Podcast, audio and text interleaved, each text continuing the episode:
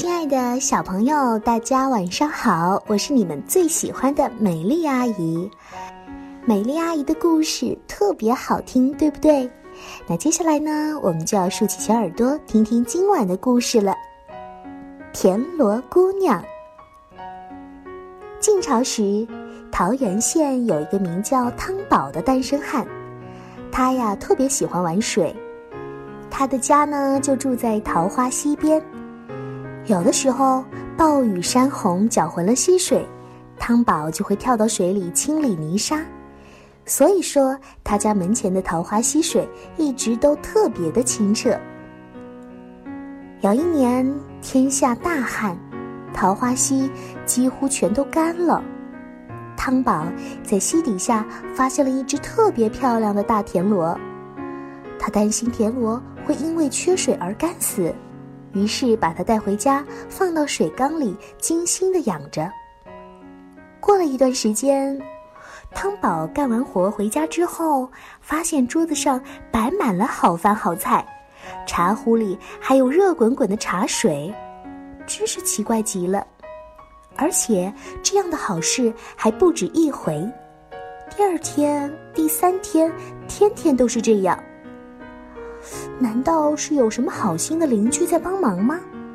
于是汤宝去找邻居们道谢，谁知道这大妈大婶都说不是他们做的。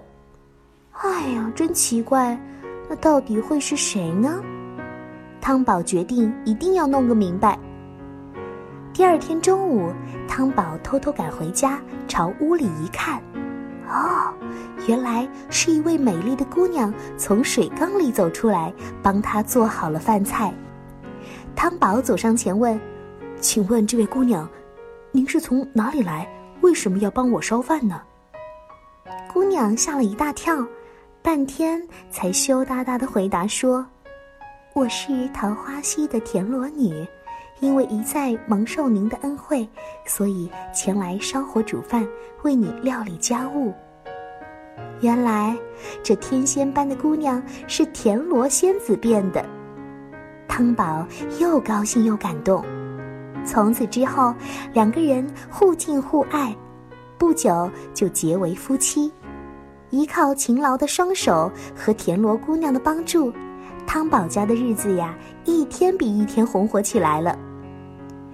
县令听说了汤宝的事儿，于是起了坏心思。他对汤宝说：“今年的租子不要米粮，只要蛤蟆毛。若是交不出来，就别怪我不客气，赏你五十大板了。”汤宝把这件事情告诉妻子，田螺姑娘到桃花溪边走了一圈。不一会儿，就带回来了蛤蟆毛。县令看刁难不成，还是不死心，又对汤宝说：“今年富顺不要你的银两，只要一枚窝斗。如果说你找不到，可别怪我心狠手辣了。”这一次，田螺姑娘消失了三天，回来的时候手里牵着一只大黄狗。耳朵上长着奇异的黑色花纹，她告诉汤宝，这就是窝斗，他靠吃火为生，也能喷火。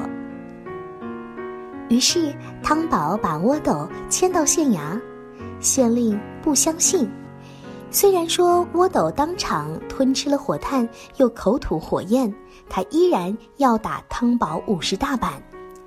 这时，只听得窝斗一声大吼，喷出十丈烈火。当时，整个县衙门口火光熊熊，浓烟滚滚。坏县令啊，吓得一声尖叫，一溜烟儿逃得老远，再也不敢回来了。火灭之后，人们发现汤宝和田螺姑娘都不知道去哪儿了。据说，他们俩搬到了桃园深处，一直过着。幸福的生活。一个美丽的神话传说故事已经说完了，小朋友们，我们要早些睡觉了。好听的故事，明天晚上的同一时间还会有哦。